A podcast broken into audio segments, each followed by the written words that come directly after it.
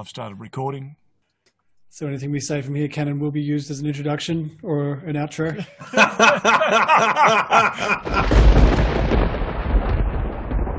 oh, and welcome to Sons of Thunder, the podcast that's better for you than listening to an evening of love song dedications. Gentlemen, great to see you, and uh, I'm really looking forward to today's episode. I think it's better for you than Oprah as well. It probably is. Is Oprah still a thing? I don't know. I, I, I don't watch I TV. don't know. No, no, so- no, no, no, I never watched it. I, I I I- hear. asking for a friend. you, you met someone once who watched Oprah. Father Dave, do you ever hear love song dedications? no. Yeah, It was on in Sydney, and I think they might have simulcast it elsewhere in Australia. The first time I ever heard it was 2002 on Youth Mission Team. It had that much of an impact. I remember where I was and what year it was. Driving down the highway after a full ministry day with Youth Mission Team, we'd finished praying. Someone turned the radio on, and Love Song Dedications was on. And I dead set didn't know for about 20 or 30 minutes whether it was a serious love song dedication show or it was a comedy takeoff. Uh, so is this where people called up to dedicate their love song to somebody? And that's why you compare it to this because you can't tell whether it's serious or a comedy tape. Do you want to do some dedications, Marty? You're getting good at guitar now. I've got one thing to. I've got two things to say actually. Feast of the Guardian Angels today. Did you did you say mass? Uh, oh, I'm assuming you're directing that to me rather than to Sam. Yeah, no, no. I went to mass, but no, I just participated. I have concelebrated a mass this morning. We, we, we had the clergy conference. We had all the priests and the bishop. Ah, Uh, but then I've got another mass at the parish tonight. because I went to mass this morning too and found out that it was Feast of the Guardian Angels. And I was just really curious as to because we don't sort of talk about guardian angels much these days. We probably should, but doing a homily on the guardian angels, I just think it's interesting and different to usual. Any any comments? what do you think about what Marty thinks? I'm I'm I'm looking forward to my homily tonight. We won't we won't be at your mass, so you can tell us. This could very quickly become an episode about angels rather than about what we're meant to talk about. but uh, uh, yeah, no, I, I I'm fascinated by angels. Thomas Aquinas wrote a whole stack about angels Uh, uh, and the whole spiritual realm. the angelic doctor. Yeah, the angelic doctor. Yes, I, I'm a big fan of the guardian angels because I have regularly been saved from doing stupid things that should have killed me, and I would be very grateful to the guardian angels who have kept me from doing those stupid things or save me when I have done those stupid things. Interesting this morning in Mass that I picked up in the Gospel that there is actually a direct reference where Jesus is talking about the young ones and says they're angels in heaven. Mm. Mm. It's, it's not just some fanciful concept. It's, I, and I just hadn't picked No, up no, on we that did, before. didn't make it up. No, I didn't. Sadly, it's one of those things that always gets portrayed as like a little kid thing, you know, like something you tell little kids to help them to sleep well at night. Mm. But the spiritual battle is actually pretty full Mm. on. Yeah. Which brings us to today's episode. No, no. Before that, I've got one other thing Oh. to say. This is for you, Sam. Come on, I had something else to say about love song dedications and I let it go because I thought the moment's passed. You can let it And- go, but I'm not and- letting this go. And I've been really restrained because I could easily rant on for an hour at this point about the spiritual battle, but we will leave that for another we- episode. we- Marty, that's though? great. No. Write it to the list. No, I'm going with this. Remember Paulie? You know Paulie, Paul Batten in um, Yeah, in Spain. I got a, got this message from him during the week saying, "Hey Neville," because he calls me Neville, even though that's not my name. But anyway, I'm walking the Camino to Santiago, and it made me think of you, Sam. Walking the Camino and doing a YouTube channel documenting it for memories. Hopefully, get a few punters along the way for their own lives. In brackets, actually to get famous. Now, I probably wouldn't be talking about what I'm talking about if I wanted to get famous. Feel free to check it out. It's a, um, I think it's called Fast Car Philosopher on YouTube. And I wrote back and said, "Awesome, man! Take that, Sam. If you find a Puma, make sure you take a photo." and he wrote back and said, "I'm a rookie in terms of mileage and noble causes, but at least I worked as an engineer." And then, and then followed that up in quick succession with the only pumas he found were a pair of runners he took from a homeless guy. Paul, if you're listening to this podcast or walking the Camino, I hope you've got a blister. and for the listeners who don't understand the Puma reference, go back and listen to all the other episodes. I once came face to face with a puma, and Marty refuses to believe that I did because I didn't get a photo. Yep. I've just realised I've started eating again without even thinking about it. You Put the cashews started- down. So that's a wonderful segue into talking about the Eucharist, Sam. You've just started eating. Actually, in Paul's letter to Corinthians, First Corinthians, he does talk about you've got homes, eat there. There's a difference between eating our meal and coming forward for the body of Christ. So I, I should have eaten at home before we even speak about the body of Christ. So Or you could just take Friday seriously and fast, but you know, whatever. actually, I have been. I have been. That's why Oh, I'm really hungry. I haven't had lunch. it's mid afternoon. I haven't had lunch. I am fasting today. I just accidentally reached for a few cashews. It happens. the spiritual battle it is enormous and surely one of the single greatest gifts that the church has been blessed with is the eucharist. And yet it caused so much confusion and division within the church over the last 2000 years. Father dave are you in any position to give us some of the, the history behind that? Uh, there were times I remember over in Slovakia when I was doing when I was doing the walk around the world, where I was invited along to a, a non-Catholic Christian service and went along and, and invited them to pray for the complete unity of the church. And once it had finished, it was on a Sunday, and I said, uh, "Do you know where the local Catholic church is?" And the guy said to me, "Why?" I said, "Because I want to go to mass." And he was actually genuinely offended, and he said, "You've just been to church." And I, I explained to him, "Well, we just sat there and we prayed." And that was lovely. I've been to church, but I haven't been to I mass. haven't been to mass, and I explained to him the Eucharist, and he half understood, but I still get the impression that he left a bit offended that I didn't consider their church service as having fulfilled my obligation. Mm. So, where's the division happen? Where's the split happen? Do we go back to one, around 1000 AD? Was that roughly where it started to? No, no. So for the first 1500 years, the church's understanding of the Mass is pretty standard. Everyone understands the church Mass as being the divine liturgy. So what you're referring to there, Sam, about around the turn of the millennium was the split between Catholics and Orthodox. But our understanding of the Mass is the same. The way we celebrate it, it's a little bit different, but the, the Orthodox have the very much the same understanding that the Eucharist is the body of Christ. When was transubstantiation Or defined. first defined? Well, so that goes back around the scholastic period. So, so the scholastic period was a particular era of theology where in the Western Church, in the Catholic Church, they were defining everything very specifically. And so, Water, word- not lemonade. yes, the word transubstantiation was defined. I, I don't know whether it was the first defined by Thomas Aquinas, but he definitely used the term. It, it was where they were trying to use the philosophy as, of Aristotle to try and explain theology.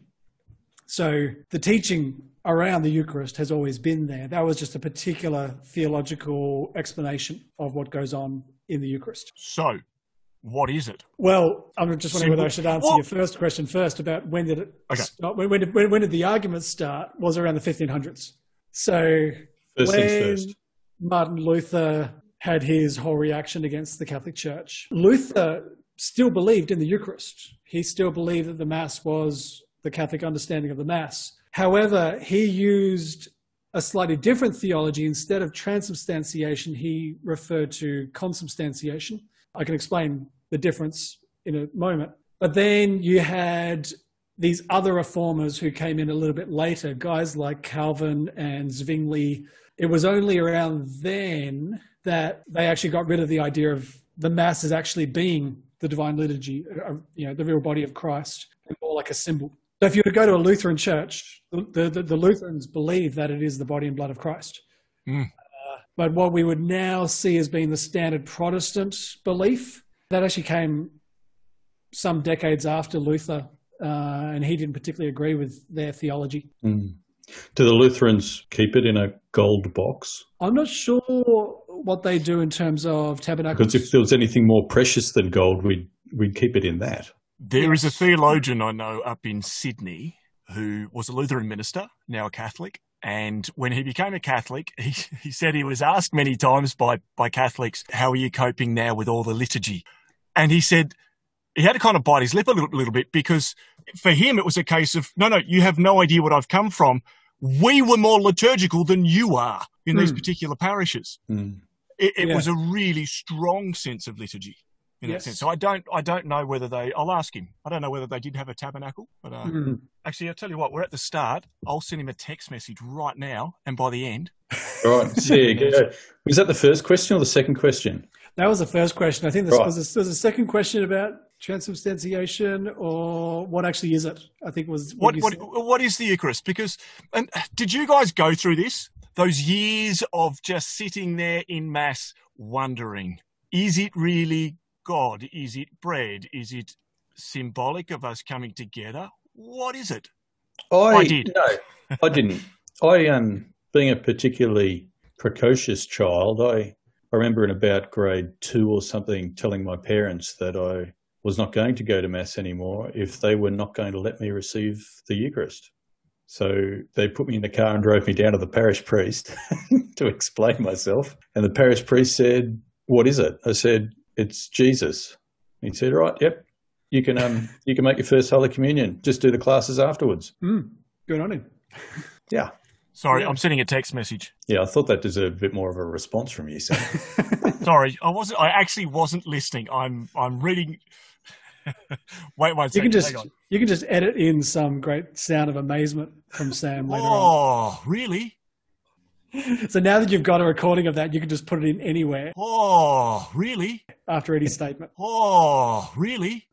yeah, that's right.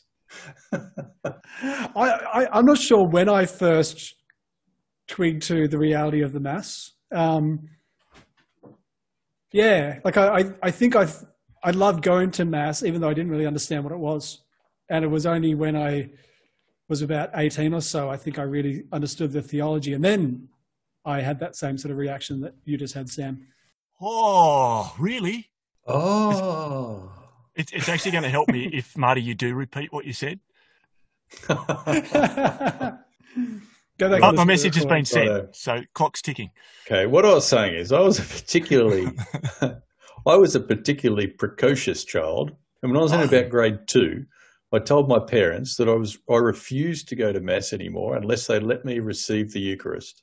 To which they put me in the car and drove me down to the parish priest who asked me, What is it? And I said, It's Jesus. And he said, Well, you can make your first Holy Communion this this weekend and do the classes afterward. Wow. That's actually uh, very saint story like.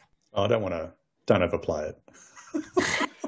You know, one of the awkward things, I, I, I'm not sure whether other priests experience this, but when parents try to teach their little kids what's going on in Mass and they point to the Eucharist and say, that's Jesus. But the kid thinks that you're pointing to the priest. Yes, my nephew did that. My nephew with my sister, they were driving through Launceston, and my nephew suddenly exclaimed, It's Jesus! I was doing some shopping down at Coles recently, and there was this little year one kid from the primary school with her dad in the frozen food section. And she sees me and she's like, It's Jesus. and I thought, This is going to be really awkward. So I, I, I went to the other aisle. But then they moved to that aisle as well. And every time she saw me, she was like, There he is. And so I found myself hiding from this five year old. if you ever if you ever thought that there was responsibility on your ministry, there it is. Yes. That's right. In persona Christi. It is easier if you go to adoration to point at the Eucharist in the monstrance with kids and say that's Jesus because there's no one else that you could possibly confuse. I didn't that. know that adoration existed until I met you, Marty, and your folks. So roughly the year 2000. So I was 18 years old, 19 mm. years old. That, that was the first time I knew that it existed. Yeah, wow. So, do you want to give a quick explanation for anyone listening who doesn't quite know what, what adoration is? Sure. Well, we, we haven't quite explained what the Eucharist is yet. Should, should we do Well, that I'll tell you what. Father Dave. I'll explain adoration and then you explain the Eucharist. So, adoration is when the Eucharist is displayed in a monstrance, which is a typically golden little structure that sits on the altar. Framework? framework, little well, and monstrance it comes from the Latin to show, so it's a device that shows the Eucharist to the world. It's normally made quite pretty with a sort of You can, stop doing hand movements on a podcast, Marty. hand movements don't work very well. so you can go into the church or the chapel and just pray in front of the physical presence of Jesus. Mhm. There you go. I'm, I'm tapping out. There What's you the. Eucharist, I- Father Dave? Hang on, before you get to that, I've just received a message back, Yeah. and the, the he's actually, I think he's got a, a spelling mistake, but it actually changes the complete context. So I'll read what he's written and then I'll tell you what I think he meant. He said there was no tabernacle because Lutherans didn't deserve the hosts. Now, I think what he meant was preserve the hosts or reserve. or reserve the hosts. So, no, there was no tabernacle. there we go. No mention of whether they're worthy to have the Eucharist or not. So, so what actually is the Eucharist? Well, the word Eucharist means Thanksgiving, but that doesn't really explain much of what's going on. It's um, I, I can't really give a simple explanation. My most basic thing is to say the Eucharist is the physical presence of Jesus in the form of bread and wine, but it's much more than that because I don't think you can really separate the Eucharist from the Mass. So you got, you got to try and understand what the Mass is. Yeah. Mm. And so the Mass is many things at once. It's probably the best way to explain it. Let's clear that up. We do, we actually, we do have on our list of podcasts to do one day is one on the Mass itself, which you may even have to break up into a few segments. Okay. We'll get to that. Well, very simply, you know, so Jesus, the, whole- the whole of the Bible is a love story. You can't understand it without it being a love story. And so Jesus, who is the bridegroom, is wanted to give himself to his bride, his people. You can understand the Mass as basically being a, a wedding or a betrothal ceremony. Um, this is God giving himself to his bride, or, or in a sense, betrothing himself with the fulfillment to be reached in, in heaven.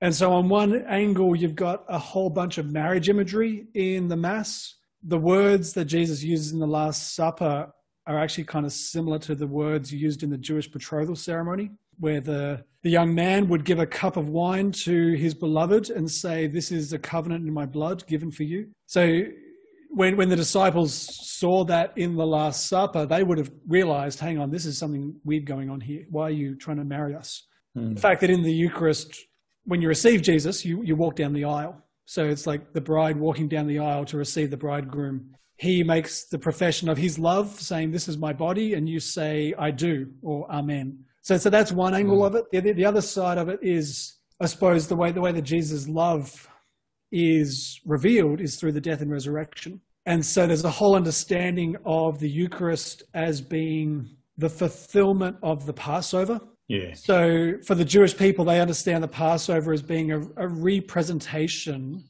or, or, or a making present of that one saving event when they walk through the Red Sea. If you, if you ask any Jewish person today, when they celebrate the Passover, they're not just remembering what happened 4,000 years ago, but they feel that they're actually walking through the Red Sea with their ancestors. And they Um, use this particular but- word memoria to explain that. So, Marty, you're going to. But so there's a piece in Leviticus or somewhere which explicitly says that, doesn't it? It says like when your youngest child asks you why, you know, why you celebrate the Passover, and the answer is because it's a celebration of when I was freed from Egypt. Yes. Not, yeah, not it's, when, it's very not when my distant relatives were, but when I was. Yes. Yeah.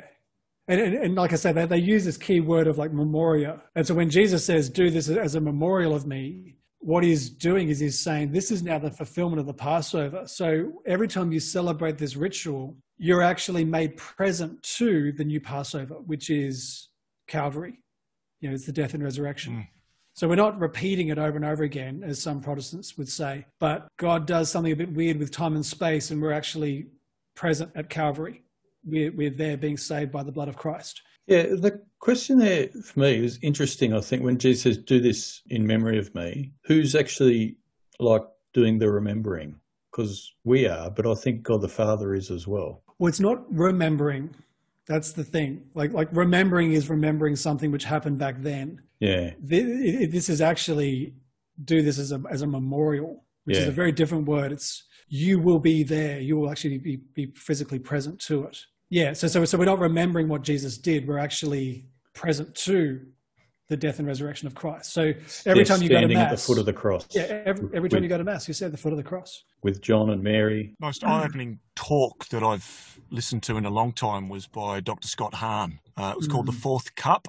That Yep. particular talk, I'd highly recommend it. In that, though, he talks about how for any Jewish reader of the New Testament, when they're reading through the Last Supper, there is something from their perspective which is obviously wrong Mm. because we are not familiar with the Passover meal and how you would, what you'd actually do at an intricate level. The we just Jewish read through the last, yeah, we just read through the Last Mm. Supper as that's what it was.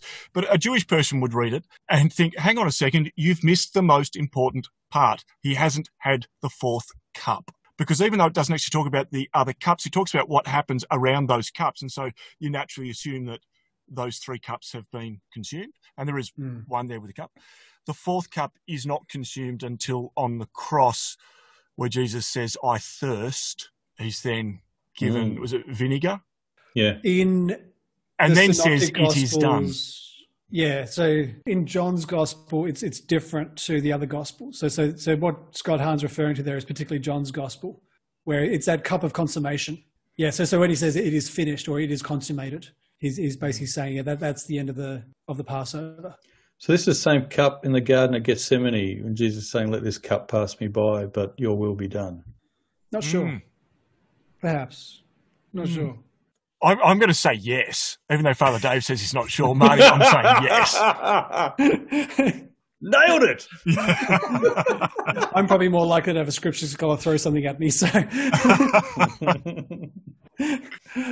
so we've got the, the the mass being a marriage. We've got the mass being the Passover. There's also the idea of the mass being an encounter with heaven. So in the book of Revelation, Revelation chapter four and five, there's this image of where heaven opens and John sees this lamb that looks like it's been sacrificed, but it's still alive and all the saints and angels are gathered around and worship. And that's basically the Mass. You know, it's the mm. fact that this is a crucified and risen Lord on the altar with all the saints and angels in worship.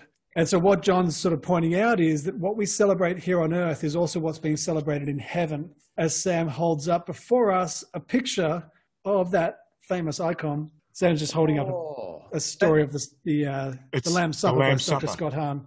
that, but that icon that's on the front of that is in Ghent, in Belgium. I've seen it. Mm. All right. The lamb with its throat cut and the blood's coming out and standing on the altar. And the blood's going into the chalice. Yeah. Is it Ghent, which has also got that thing of the the Last Judgment? Is that is that the one? Or is, Isn't that the Sistine Chapel? No, I don't know. no, there, there, there is a famous church icon. I think it's in Belgium, Yeah. where Peter Hitchens, uh, Christopher Hitchens' brother, had a profound conversion looking at that painting. Oh, really? He went from being atheist to Christian just by looking at artwork. So, Wow. yeah. When it comes to the Eucharist, I went from being a, a doubter, I'm not really sure. Like I believe in God, but I don't really know what the Eucharist is, to being absolutely amazed that it is real as probably a 23, 24, 25 year old. Actually, maybe more. I was in Melbourne. So, Father Dave, when you were a seminarian in Melbourne and we were hanging out, Mm. so it would have been I would have been 26 or 27. Wow.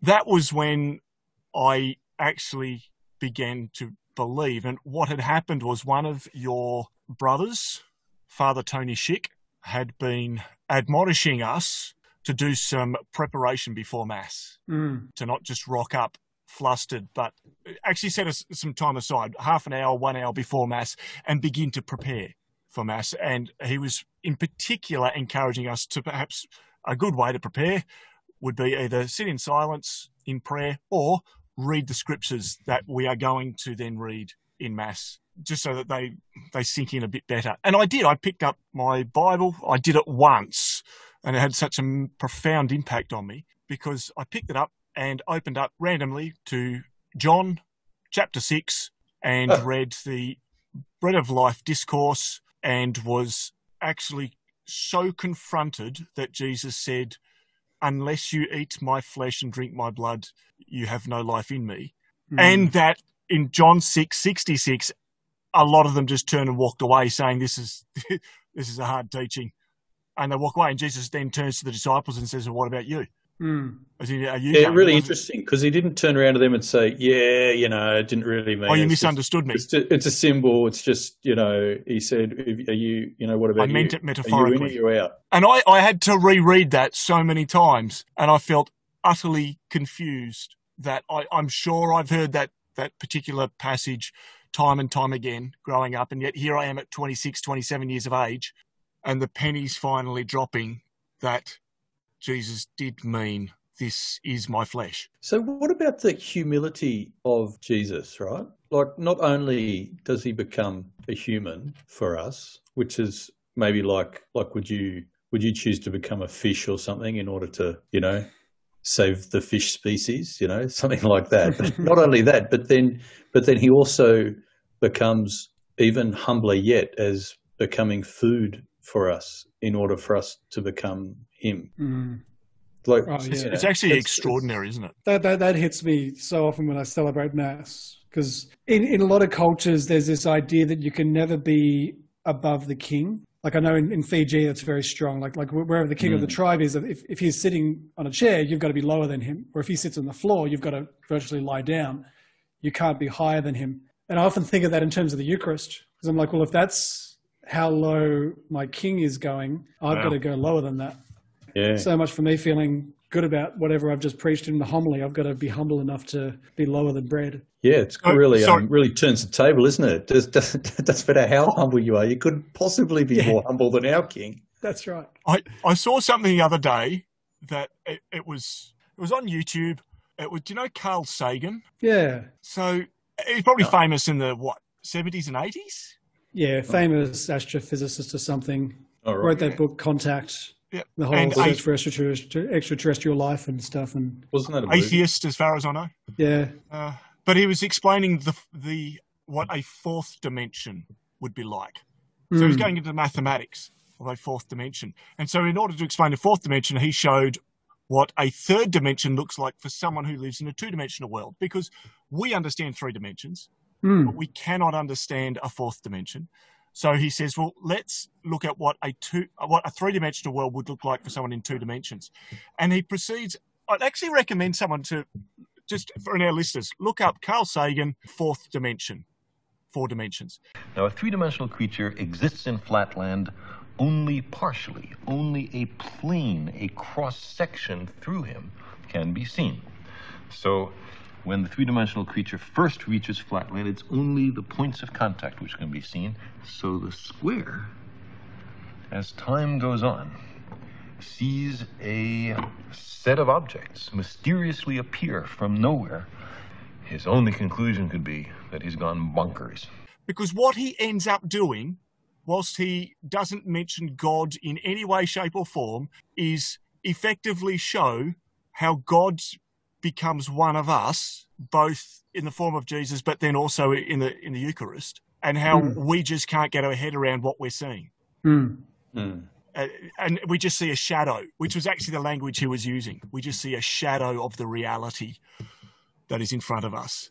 So, you see, while we cannot imagine the world of four dimensions, we can certainly think about it perfectly well. We did mention this in a previous episode, but there is a famous C.S. Lewis quote where he tries to explain God from, from that idea of like like people in a two dimensional world trying to understand a three dimensional world. And he says, you know, like if if a three dimensional person came into a two dimensional world and tried to explain it to us, we'd think that they're insane and mad, and we're just like, it doesn't make sense. So maybe Carl hmm. Sagan had been reading C.S. Lewis. Perhaps. it's happened. Be- it's genuinely happened before, where something that's come from a faith background then gets interpreted into a non-faith scenario, Yeah. and that's the one that becomes famous. Yeah, yeah, yeah. I figured we hadn't mentioned C.S. Lewis for a while, so we had to get in there somehow. Yeah. Hmm. yeah. Let's tick that box. So, what happens at the Eucharist during Mass? Well, maybe this is where we got to go back to that big word, transubstantiation. Oh, and you're going to explain consubstantiation. Consubstantiation. So basically, Thomas Aquinas and his fellow scholastic theo- theologians were trying to use philosophy as a way of understanding theology. They had recently dis- rediscovered the writings of Aristotle, The philosopher. the philosopher. Aristotle had this idea of basically like the, the form of an object and then the interior essence of it, or the, the, the substance and the accidents was the technical terms. So something could look like wood, but its essence would be woodiness. You know, so you could you could then chop it up into small little bits, so it would no longer look like a table, but it would still have the essence of wood, even though the outward form had changed. It's that, that kind of idea. So, so what Aquinas was trying to say was that normally the interior essence stays the same, but the outward form changes. Whereas in the Eucharist, the opposite happens, where the outward form stays the same, but the interior essence changes. Mm. So the substance changes, but the accidents or the, the external form stays the same. Hence transubstantiation. Yeah, the substance has been transformed. Yeah. So it looks like bread at the beginning, it looks like bread at the end, but its interior substance is. It actually was bread at the beginning, and it's, it's actually gone. Jesus at the end. Yes. Now, we will, in our next episode, be presenting something that I'm really excited about. We hope it hasn't happened yet. We haven't recorded it. We are quite excited to potentially be recording an episode on something in which we hope we'll eventuate. yes, on yes. Eucharistic miracles. Yes. So we will uh, we will delve deeply into that in an entire episode. So apologies yeah. for anyone if you'd like us to go deep right now, and we're just going to skim over it because we are going deep in the next episode. But Eucharistic stay, miracles, stay as, in, as in the times when Jesus has proven that the Eucharist is Himself. Yes. Yes, Marty. I'm excited too. You'll have to wait to the next episode. but anyway, the, the idea of consubstantiation, I, I, don't know the full ins and outs of the history, but I get the impression that Luther was just reacting to the scholastic theology era. And he was basically saying, look, the, the important thing is that it's Jesus. We don't need to be having all these debates about whether it's bread or whatever. So, so consubstantiation was trying to say both the bread and the divinity of Christ are there together. But yeah, it sounds to me more like a reaction than an actually well thought out argument. Right. Well, let's clear that up then. so in the in Scripture, we hear that we are to be essentially to become divine. Yes. The the Eucharist in two, itself. Two two Peter one something. verse four. two two Peter oh, one verse four. Nice nice tandem work there, guys. Thanks. Thanks. I read it. I read it the other day after after all your promptings, Father Dave. the Eucharist surely is a major player in that. Oh, definitely. Yeah. So I I talked to my uh, personal theologian, my uh, my old man, my the deacon, and he suggested that uh, not careful, don't misquote him. He might be listening. No, who's the confessions guy? Augustine. Oh, Augustine. Sorry, let right. me keep going. let, let me start that again. But Augustine probably would have said that there's only really two sacraments. There's initiation, baptism, confirmation, and Eucharist, and then there's Eucharist. As in once you're initiated. As, as, yeah, as in once you're initiated, the, yeah. the, the Eucharist. And it is. I mean, the Eucharist is the prime sacrament, isn't it? Yeah. Yeah. Yeah. It's, it's it, like we we've got one foot in heaven when we're at Mass. You know, we're, we're hmm. already mm. in, in the heart of the Trinity, you know, because if, if, if Jesus is inside of us and Jesus is in the heart of the Trinity, then we're in the Trinity. We're there. Yeah. That's what it was like this morning. At Mass. Yeah. Yeah. I want to talk about receiving communion because I think receiving communion kneeling down on your tongue is better than receiving it in your hands. And I just mm. think, and I'm not not not in a therefore everyone needs to do this. That's not what I mean. But what I mean is, I just think it's a more appropriate way for a creature to humble oneself to receive the King, who humbles himself to feed us with himself. Mm. Mm.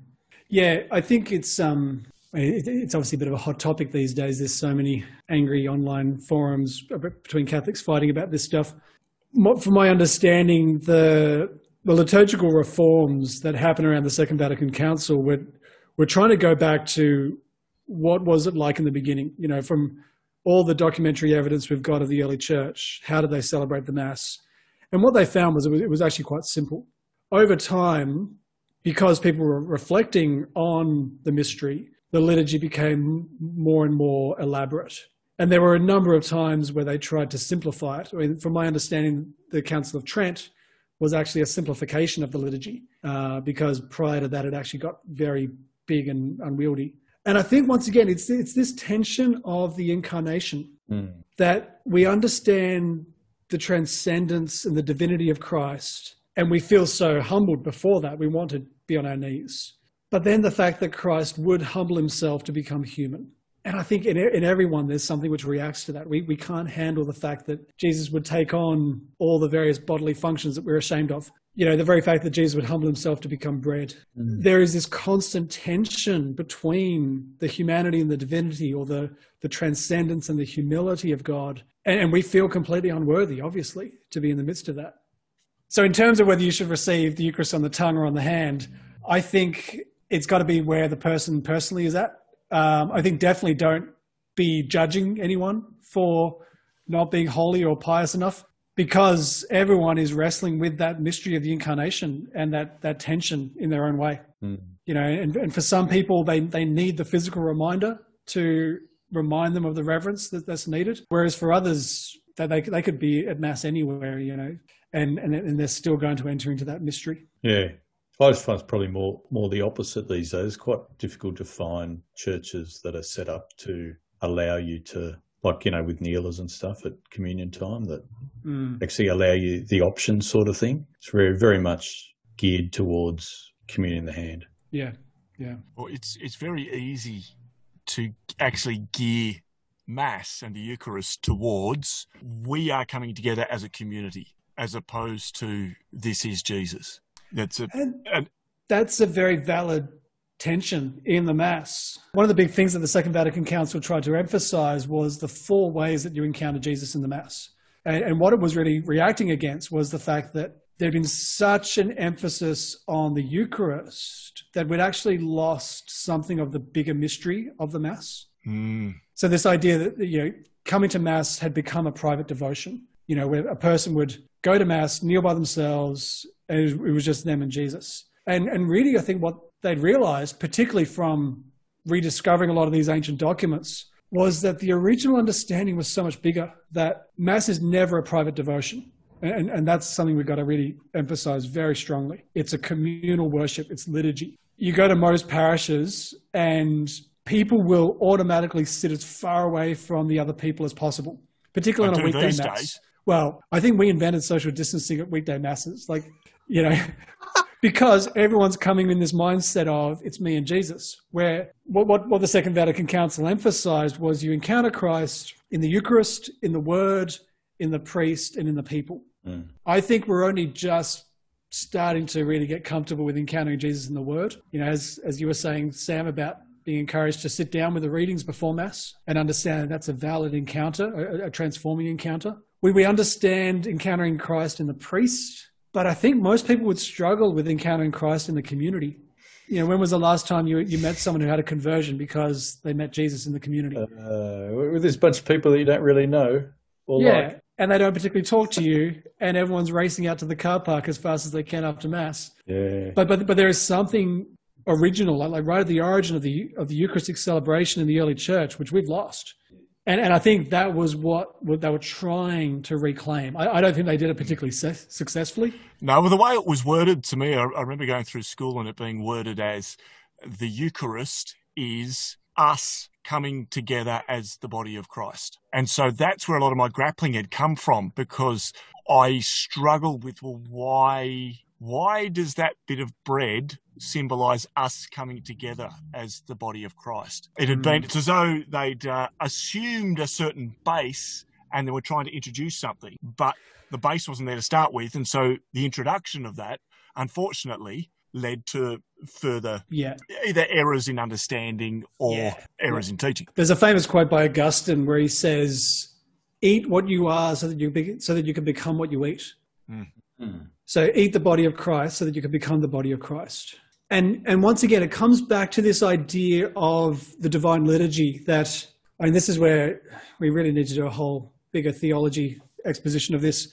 But we come to the Mass as the body of Christ, and the priest is standing in persona Christi Capitis, you know, in, in the person of Christ as the head of the church, but you're standing there in the person of Christ as the body of the church. And mm. all of us together are Christ worshipping the Father. And this is the thing most people don't understand is that the Mass is Jesus praying to his Heavenly Father. Pay attention to the, the prayers next time you go to Mass. There's only one prayer in the Eucharist addressed to Jesus, which we say just before we receive the Eucharist. Everything else, all Eucharistic prayer is addressed to the Father. And, and this is where it gets tricky trying to understand the, the Trinitarian theology. But it's, um, it's Christ offering the most perfect prayer of redemption and salvation to the Father. And, and we, we're participating in that. We're part of that as the body. But this, this ties in with what you said in baptism, in the baptism episode, Father Dave, that, and, and you too, Marty, that it is only in Jesus and through Jesus that we can enter heaven. Yeah. Mm. Um, I have been noticing that since you mentioned that weeks ago. I've been, when the, the Eucharistic prayer is going on, listening to that, yeah, and just listening more carefully than you know ever before, and yeah, realizing that that this is this is the prayer of Jesus to the Father. And, and, like I said, most people don't even know that that's what's going on. And if they do know it's what, that's what's going on, they don't understand why that's going on. You got to understand a bit about the Jewish feast of the Day of Atonement or, or Yom Kippur. So basically, this is like the holiest feast in the Jewish calendar, where they're, they're praying for the atonement of sins. That the high priest would go into the heart of the temple wearing a seamless garment, which is the robe of a priest. And he would carry with himself big bowls of blood, the blood of the lambs and the oxen and bulls that they've just sacrificed. He carries it into the, te- into the Holy of Holies, and he prays these special prayers for the redemption of the world. And he throws this blood everywhere as part of the ritual. He then cleans himself off and changes into the, the garment of the bridegroom and he comes out of the Holy of Holies dressed as the bridegroom, basically as this promise of forgiveness and redemption. Now, once again, this is what Jesus fulfills, where he goes to the cross wearing a seamless garment. It then says in the letter to the Hebrews that he enters the true sanctuary, which is heaven. So not just the earthly sanctuary, but he, he goes into the, into the heavenly sanctuary carrying not the blood of bulls and goats, but carrying his own blood. And so he then mm. offers up the perfect prayer of redemption and salvation for the world until the second coming, when he will come again as the bridegroom to take everyone with him. And so, what we're celebrating there in the Mass is we're uniting ourselves with the prayer that Jesus is offering in the heavenly sanctuary, offering his own blood for the salvation of the world. And so the, the words of the priest, he, he's basically giving voice to the words of Jesus as he prays for the world for the sick, for the dying, for the church, and, and basically praying for mercy. So that so we've basically got this window opening to heaven, and we're seeing what's happening there. Mm. So a few practicalities in approaching the Eucharist, and Father Dave, you have said before that sometimes you'll have people walking down the aisle receiving communion, and then afterwards they realise, oh, I shouldn't have done that. Mm. I probably shouldn't have come forward at this stage. So, what are the, what are the actual practicalities that we should be going through in order to prepare ourselves better for receiving our Lord? I, I meet a lot of people who are very uh, scrupulous about whether they should be receiving the Eucharist because they're not worthy. Great quote by I think it was Alphonsus Liguori who said that there are two types of people who need to stand next to a fireplace those who are cold so they can warm up and those who are warm so that they can stay warm. And then he says two types of people who need to come to the Eucharist those who are sinners so that they can be healed, and those who are not sinners so that they can stay healed uh, or, or, or, not sin. Mm. The church is very clear saying if you are in the state of mortal sin, you need to go to confession first. But most of the time, I meet people who are not going to communion because they forgot to say their prayers that morning, you know, or they, you know, swore a little bit in traffic that stuff doesn't classify as a mortal sin. Mm. The the mass itself has a number of times where we are asking for forgiveness. And, and, the whole process of the liturgy is calling to mind our sins and calling on the mercy of God so that we are worthy. So I think the key thing is to actually use those times well. So the penitential rite at the beginning of Mass, and then during the Lamb of God, you know, mm-hmm. Lamb of God, I'm not worthy. Actually be repentant, but then go confidently in the mercy of God to be able to receive him. So, so when you say those prayers, you must mean it. Yeah, but but also trust that God means it. Yeah. Because I think I think that's the bit that most people struggle with. You know, we we ask for forgiveness, but we're not actually confident that God does hand it out afterwards. Mm. What about turning up before it starts? Yeah, very good idea. Like instead of a few minutes after it starts. Yes. I, I really like St. Thomas Aquinas's prayer before Mass for preparation for Mass, where he talks about, you know, I'm sick and I need a physician and I'm, and this kind of thing. Mm. Which I don't often do, but I could look it up on my phone. I have done it at times. I just think it's a really good preparation for the magnificence of what goes on at Mass. Mm. Yeah, and I think it's it's good practice just to be there at least five minutes early, ideally about 15 minutes early. Hang around for five minutes after Mass to pray as well. Mm. Yeah, it, it's just going Yeah. to take you deeper into that mystery. Straight after Mass, or straight up, straight after communion and after Mass as well, like for that period of time when you've just received Jesus physically. I think it was, might have been Teresa of Avila that talked about business time to ask the Father, what prime time to pray to the Father, having just received the Son physically. Mm. Yeah. So don't waste that opportunity. Yeah, I just think take it seriously. Like, here you go. Like, you know, he- heaven's open. Yeah.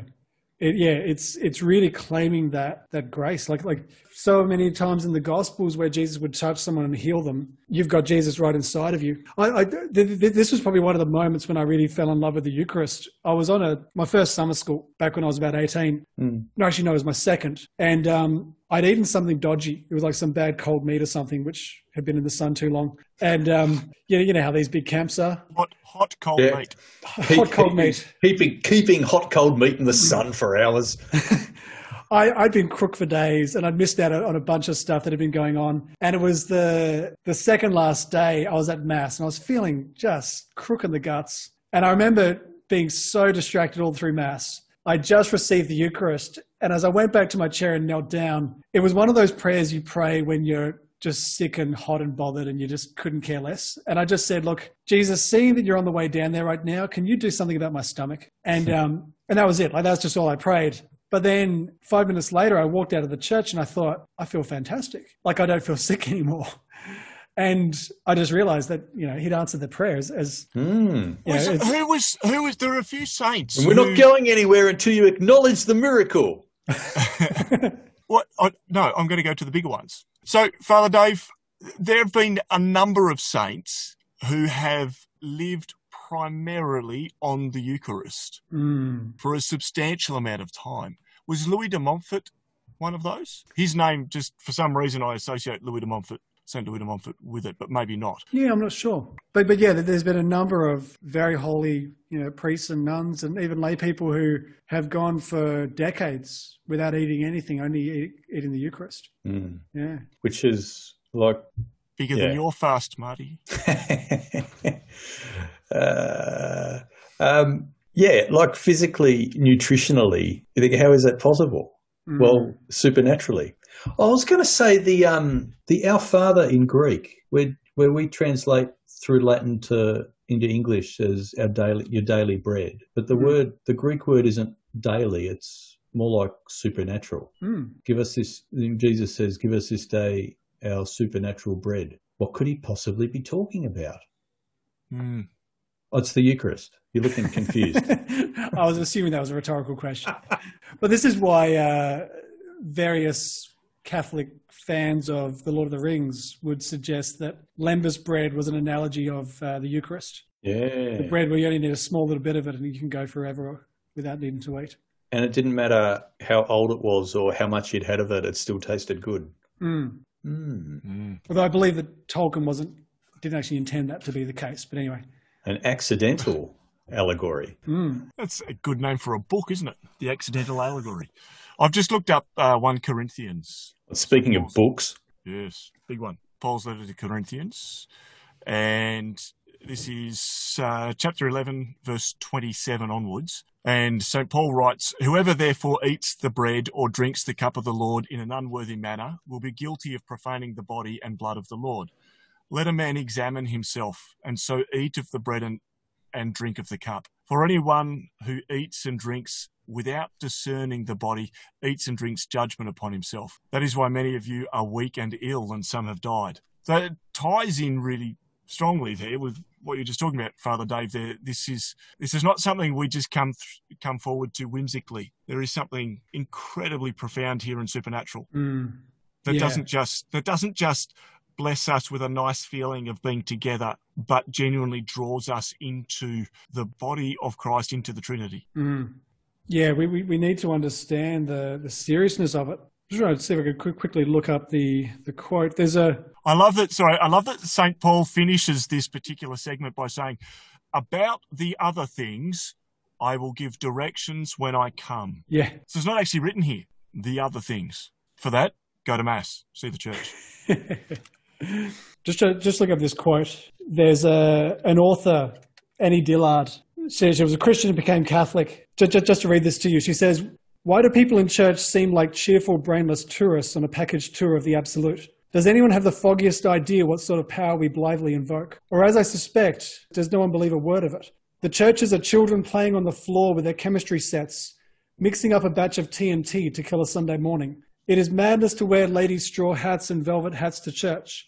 We should all be wearing crash helmets. Our ushers should issue life preservers and signal flares. They should lash us to our pews, for the sleeping God may some someday wake up and take offense, or the waking God may draw us to where we can never return. Mm. Wow. So that, that's that's written by a convert to Catholicism who was obviously a little bit scandalized by the fact that everyone looks so bored. Yeah.